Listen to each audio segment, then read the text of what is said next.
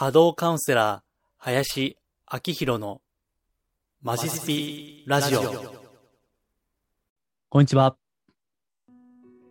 お名前だけでわかります。波動カウンセラーの林明宏です。スピリチュアル的なカウンセリング、ヒーリング、また守護霊リーディング、え最近ではタロットリーディングなどをあくまで地に足をつけて行っています。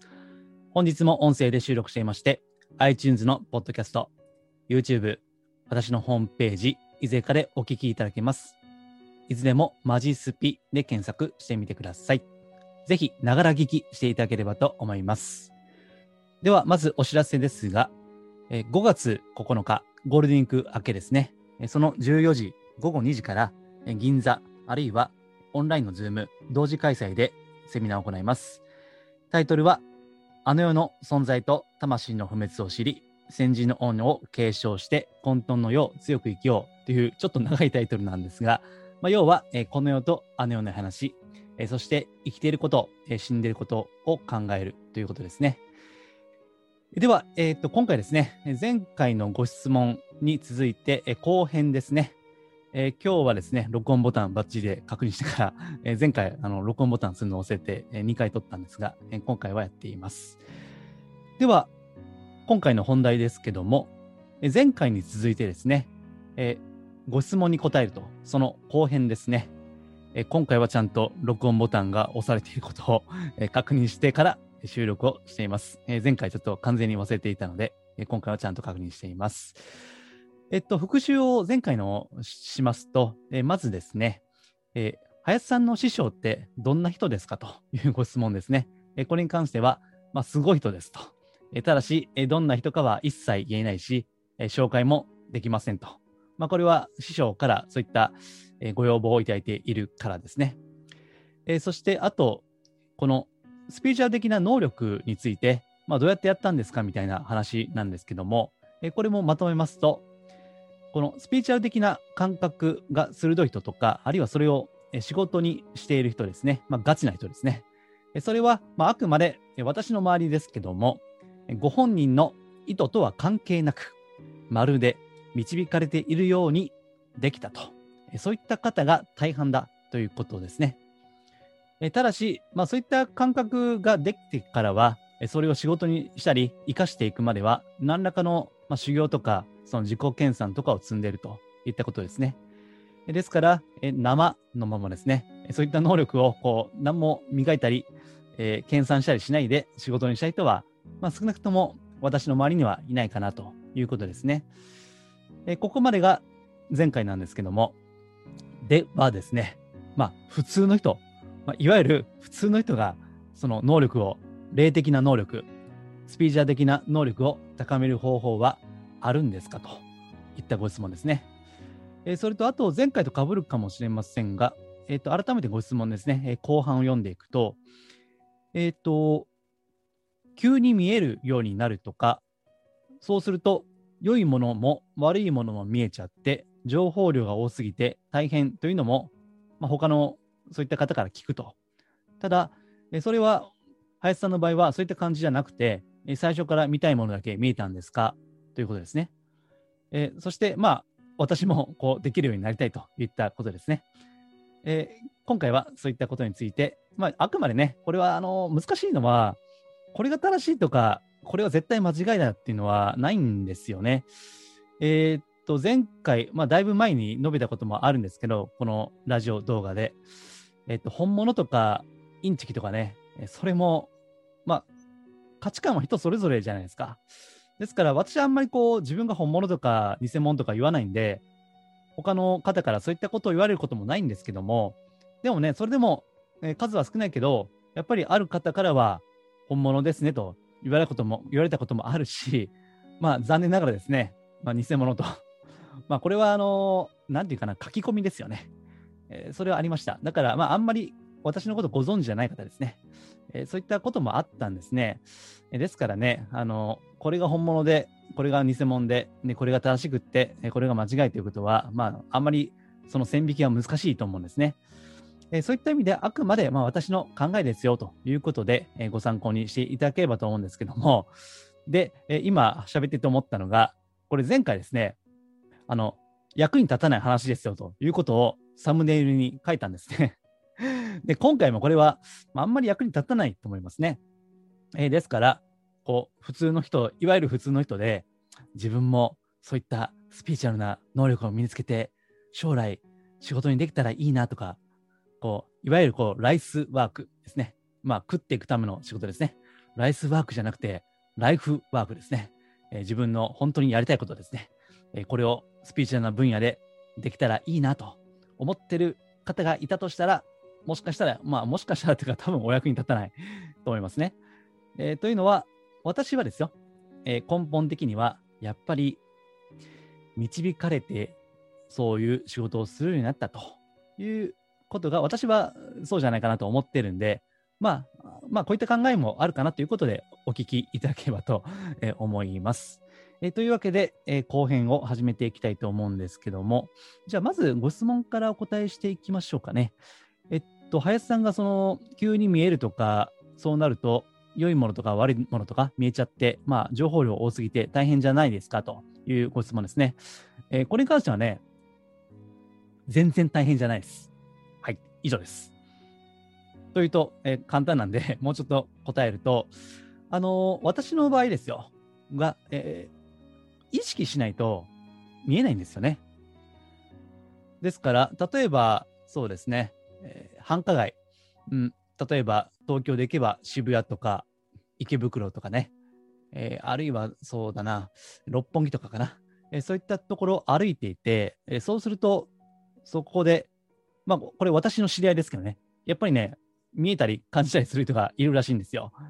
でそれで、えーその方の場合は、特に池袋ですけどね、えー体調を崩すと、もう倒れ込んでしまうですね。えーそういったことを、えーご本人から、えーお聞きしたことがあります。まあ、その方は東京の方じゃなくて、まあ、いわゆるこう遠方の方なんですけどね、えーそういったことを聞いたことがあります。ですから、えー体質によっては、やたらめったら見えてしまって、感じまくってしまって、しんどくなるということがあるんですけども、えー幸い私は一切ないですね。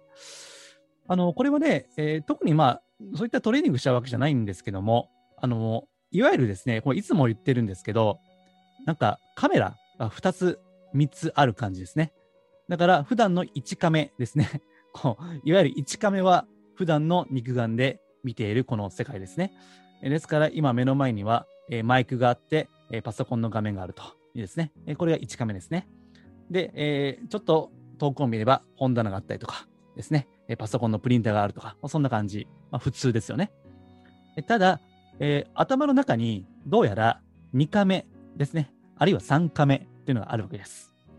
で、2カメで人の波動、まあ、いつも言ってるオーラを見るわけですね。えーそして、あとはこの3カメっていうのがあれば、まあ普段これは仕事ではめったにしませんけども、いわゆる過去世ですね。前世ってやつですね。えーそれを見るとか、あるいは、えー4カメもあるかな。えーこれはあの、最近やってる守護霊リーディングですね。えーこれは4カメかもしれないですね。まあそんな感じでですね、あの、普通のカメラって電源、電気ないと動かないじゃないですか。ね、起動しないと動かないわけですね。ですから私はそのやろうと思った時に起動しているんですよ。意識的に。ですから、普段はオフですね。もう電源オフですから、全く見えないし、感じないわけですね。そうやって私はできています。が、これをあくまで私自身のことであって、えやたらめったら見えてしまったりする人というのは、やっぱりそういった能力というのがあると、日常生活に困難をきたすので、うん、やっぱりトレーニングとかしますよね。それをどうやってやるかっていうのはやっぱりわからないわけで、これが答えてないんですね。まあ、前回も言いました通り、あのある方は滝に打たれたりとか、まあ、断食をするとか、あるいは瞑想、座禅に明け暮れるとか、そういったこともあるわけです。ところが、私の場合は一切そういうこともしないで、まあ、できるようになってしまったわけですから、まあ、これも、うん、まあ、自分でね、言うのはちょっと偉そうだなと思うんですけど、まあ、ある種の、素質とか体質ではないかなというふうに思うわけですね。えちなみに私の師匠も、え意識しないと見えないタイプですね。えーですから、あのこれ余談ですけど、えー、2人でね、例えば喫茶店で喋ってる時なんか奇妙ですよね。あの、なんかね、大体、まあ、リアルの私、ご覧になった方はお分かりと思いますけども、人の波動を見るときって、ちょっとね、遠くを見るんですよね。なんか遠くをこう、目を細めて 遠くを見てる感じ。で、それをこう、師匠と喋ってるときは、なんか2人で喫茶店で喋ってるのに、なんか違う方向を見ながらね、こう喋ってるんですよね。あの、この人の波動どうですかね？みたいな話をするときに、2人でなんか遠く見ながら顔を合わせないで喋ってるんですよね。だから非常に奇妙ですよね。うん。まあ余談ですけど、まあそういったことなんですよ。ですから、私の場合は、別に、情報量多すぎて大変だということはないですね。うん、まあ、あの、過去ですね、えーっと、いわゆるヒーリング。まあ、ちょっと、硬い言葉で言えば、条例ですね。まあ、条例というのは、その、まあ、低い、低いと言いますか、なんていうかな、えー動物霊とか、まあ、低級霊とか言わ言われる存在ですね。えーそのお清めですね。えーそれをするときに、まあ、ちょっと、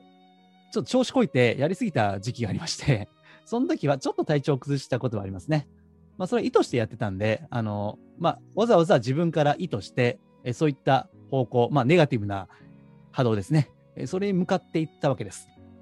えとはいえ、なんか、その、昔の、なんか霊能バトルとか、その漫画みたいに、向こうからやたらめったら、その低級霊の軍団が襲いかかってくるみたいな、えそういったことは別にないんですよ。うん、まあ、こっちが 希望しない限りは、そういったのはないんで、えですから、まあ、私の場合は安心して、まあ、生活はできているといった、まあ、本当普通の人と全く同じですから、うん、ということなんですね。はい。ですから、まあ、多分役に立たないと思いますけども、まあ、そういったご興味、ご質問いただいたので、えー回答をいたしました。はい。えーそれとですね、あと、まあ、今日の本題といいますか、タイトルでもある、えー普通の人が霊能力を高める方法はあるのかといったご質問ですね。まあ、私も見えるようになりたいということですからね。はい。えーそれは、うん、あくまで私の考えをお答えすると、えっと、まあ、そのスピーチャル業界の中には、そういった、あなたも見えるようになるとか、まあ、オーラが見えますよとかね、その過去性と言われるやつを、まあ、リーディングできるようになりますとか、まあ、そういったことを歌うセミナーっていうのはあるんですね。で、私も過去にいくつか行ったことがありますけれども、うーん、まあ難しいんですよね、基本的には。その、いわゆる普通の人、まあ霊的な、スピーチャル的な感覚がない人が、そういった能力開発に勤しむっていうのは、非常に注意深くやる必要があるかなというふうに思うわけですね。えとはいえ、や例えば、えっと、オーラの、まあ、オーラって言ってもね、いろいろあるんですよ。いろんな段階が。その第一段階っていうオーラがあるんですね。えこれはね、あの、今これをお聞きの方でも分かる方いらっしゃると思います。えその肉体の周りの、なんて言いますかね、半透明と言いますか、なんか白っぽい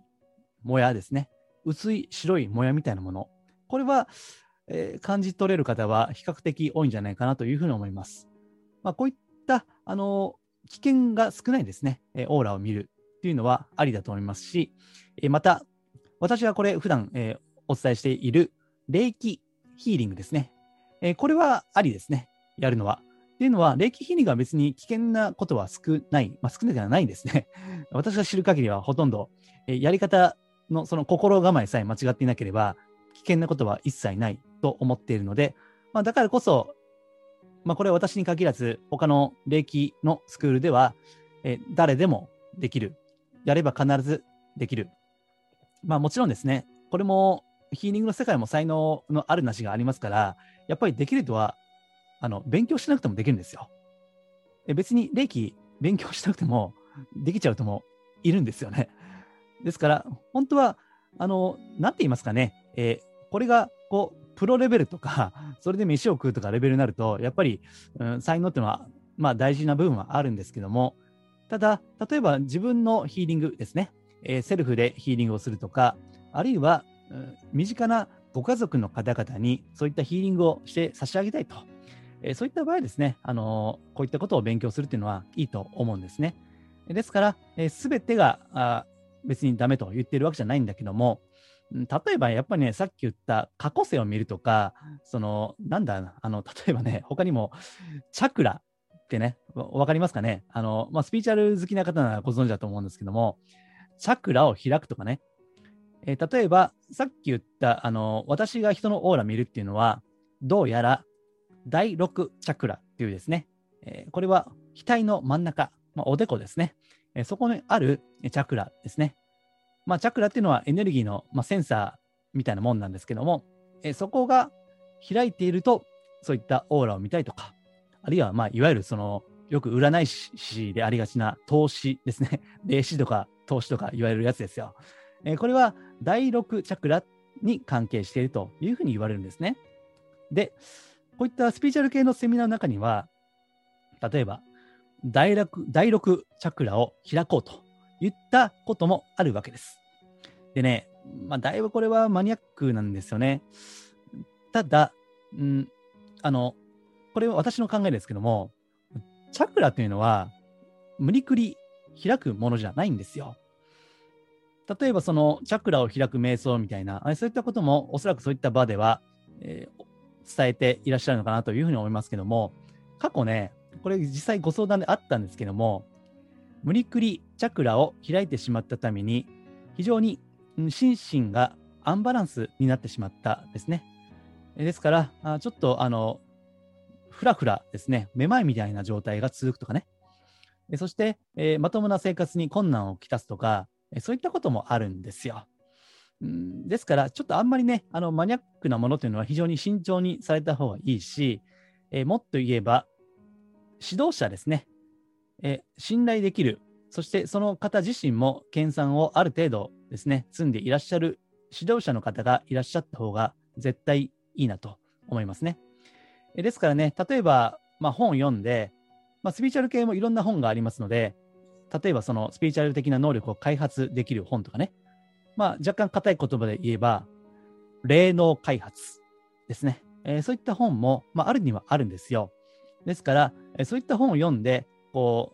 じゃあ俺も私もやろうって言ってね、えー安易にやるのは危険だと思いますね。まあ、さっき言わなかったですけども、まあ、私自身もですね、えーまあ、いわゆるこう、なんか修行中といいますか、まだ仕事にする前は、ちょっとね、えーしんどかった時は、えー師匠から、まあ、ご指導ね、まあ、あんまりそんなご指導らしい指導はほとんどないんですけど、時折、えーそういったこともあったわけですよね。えーですから、えー独学よりは指導者がいた方がいいし、で、あまりこうマニアックなものは慎重にした方がいいといったことですね。あと、えこれも補足として、え付け加えますと、え過去にですね、いわゆるこう、あなたも見えるようになるっていうね、そういった講座、まあ、なんていうのかな、リーディング講座みたいな、そういうのがあったんですね。で、ちょ、私、試しにですね、どういった風にこれ、教えんだろうと思って、行ってみたんですよ。お金払ってね。普通の人のふりして。えーそしたらね、まあ、あの、こういう風にしたら見えますという風に言うんだけども、結局、自分は見えるんだ。やればできるんだというのを信じないといけないっていうんですね。えーかなりこう、精神論的な感じだったんですよ。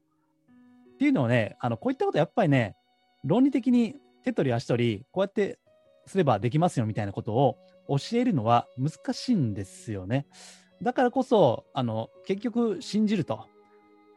あなたは見えないんじゃない、本当は見えるんです、みたいな、ね、感じで、これかつて、まあ、前回も言いましたけども、私も師匠からね、どうやったらそんな見えるんですかって言って、信じればいいんですよと、願えばいいんですよと。言われたわけです。だから、ちょっとそれを思い出したんですけども、ですからね、あのやっぱりね、素質とか、ある種の才能っていうのは、だいぶ関係してるんだろうなということは思うんですけども、ただ、その講座の中で、えっとね、15人ぐらいいたんですけども、途中ですね、体調を崩す人が出てくるんですね。ですから、まあ、その、この世、ならざるものですね。えそれに触れる、まあ、それを意識してしまうですね。えそういった機会ですから、え人によっては、まあ、これもあの波動の法則っていうのがありましてね、その方がネガティブだと、やっぱりネガティブなものを引き寄せるといったことは、もうこれ原則としてあるんですね。で、私はあの普通の人のふりしていって、で、皆さんの反応ね、バーって見ながら、そしたらね、やっぱね、ネガティブな方が、ネガティブなものと、えー波長が合っちゃって、そこで体調を崩したと。で、慌てて、そこのえー教えてる方の、まあ、アシスタントの方かな。えーその方がバーって言ってね、あの、なんていうか、手当みたいなことをしていましたけども、こうやってね、もうだいぶね、あの、自分でやるのは危険なんですよね。ましてや、こういったセミナーの場においてもですね、安易にやるのは危険だと思っています。で、目の前でね、あの体調を崩す人ができたんで、まあ私も言わなかったけども、まあ、黙ってヒーリングをして差し上げたんですね。じーっとね、黙ってね。でそしたら、うんまあ、2、3分経った頃ですかね、ああ、なんか、ちょっと良くなってきましたとか言ってね、そうやってね、あの、また、えーその講義に戻っていましたけども、なんか、その、タイミングとか時期とか、あるいはそういった運命にない人がですね、えー安易にそういったことをやるのは、もう何回も言って恐縮ですけども、やっぱりえー慎重にする必要があるかなというふうに思います。まあ、その他の場面でもですね、えーこの講座以外でも、そういった急にえー体調を崩して、こう、しんどくなるといった方は、何人か実際に見てきました。ので、あ、これは普通の人が安易にやっちゃうとこうなることもあるんだろうなということを、えその時に学んだわけですね。えですから、うん、まとめていきますとね、単にまるで資格試験のように、ある程度努力して勉強しさえすれば、誰もが資格をゲットできるといった世界ではないと思うんですね。で、えー前にですね、あの、例のこの業界で有名な江原博之さんですね。その方のラジオですね。今もやってますけど、毎週日曜かな、やってますけども、もうだいぶ前ですよ。もう何年も前ですけども、そこで、あこういうことをおっしゃっていたんですね。その、リスナーからのご質問で、私もそういったスピーチュアルを仕事にしていきたいんですけども、どうすればできるでしょうかといった質問があったんですね。で、そこで、ちょっとまあ記憶うろ覚えな部分もありますけども、おそらく要約すればこういうふうに江原さんはお答えになられたわけです。スピリチュアルを本当に仕事にできるどかどうかというのは、実はね、天が決めるんですよねと。まあ、運命が決めるんですと。ですから、別に無理してそれを仕事にしようと思わなくていいんじゃないのと。そして、スピリチュアルっていうのは、人に奉仕をするということ、人に愛情をかけるということですね。それが実は本当のスピリチュアルなんですと。スピリチュアルな実践なんだと。ですから、そのご質問されたあなたが愛を持って普段からね、人に接することができれば、それは立派なスピリチュアルなんですよという感じのことをお答えになって、まあ私はもうめっちゃ共感しましたね。いや、ほんまにそうやなというふうに、さすが業界のパイオニアやなというふうに思ったわけです。ですから、私はあのブログとかこういったラジオ動画でも時々言ってることですね。何のためにこういったスピーチュアルを勉強するのかということですね。で、いろんな定義はあると思いますけども、今回の内容に即して言えば、やっぱり自分のエゴを超えてですね、人に愛情、人に愛を持って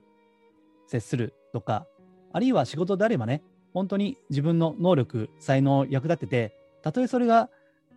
小さなものであろうとも、それこそ自分が天から与えられた機会とか才能とかを生かす。えーこの世の中で、まあ、綺麗事に感じるかもしれませんけども、人に喜んでいただく、本当に世のためになるですね。えそれをこう、やっていく、よりこう、深く、深いレベルでやっていくために、えスピーチャル、その目に見えない世界ですね。それを学ぶということですね。えですから、まあ、昔の言葉にもありますように、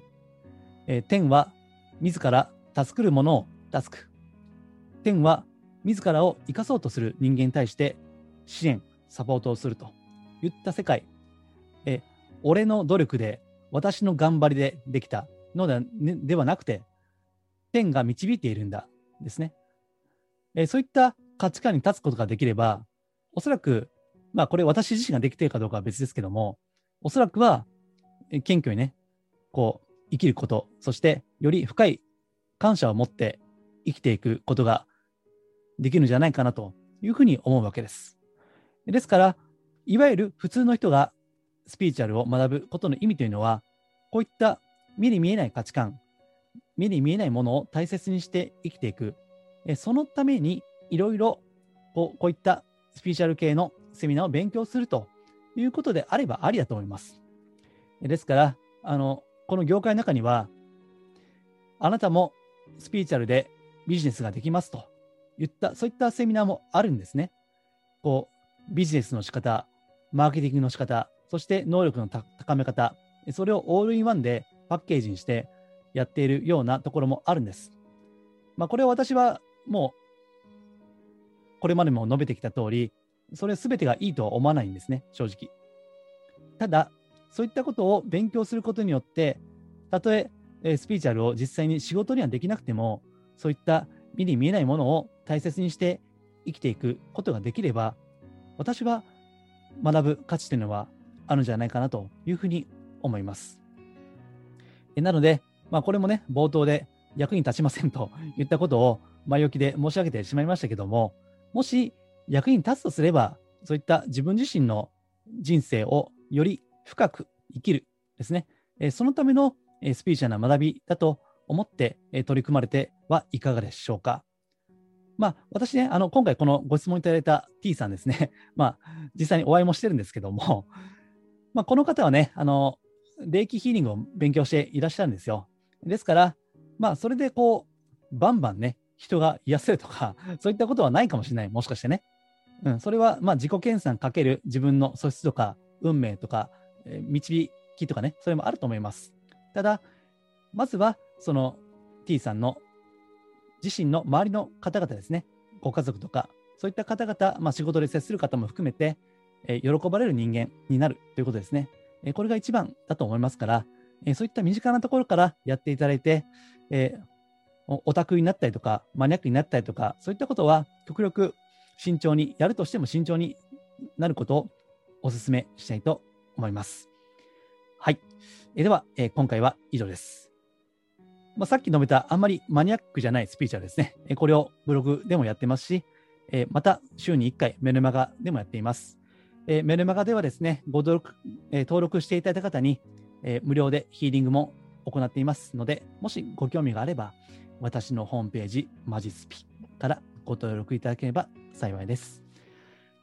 では、今回は以上です。ありがとうございます。リクエストやお問い合わせは、ホームページ、マジスピの中にあるお問い合わせフォームや、マジスピから無料で購読できるメールマガジンへのご返信でお受けしています。できる範囲でお答えしたいと思います。それではまたお耳にかかりましょう。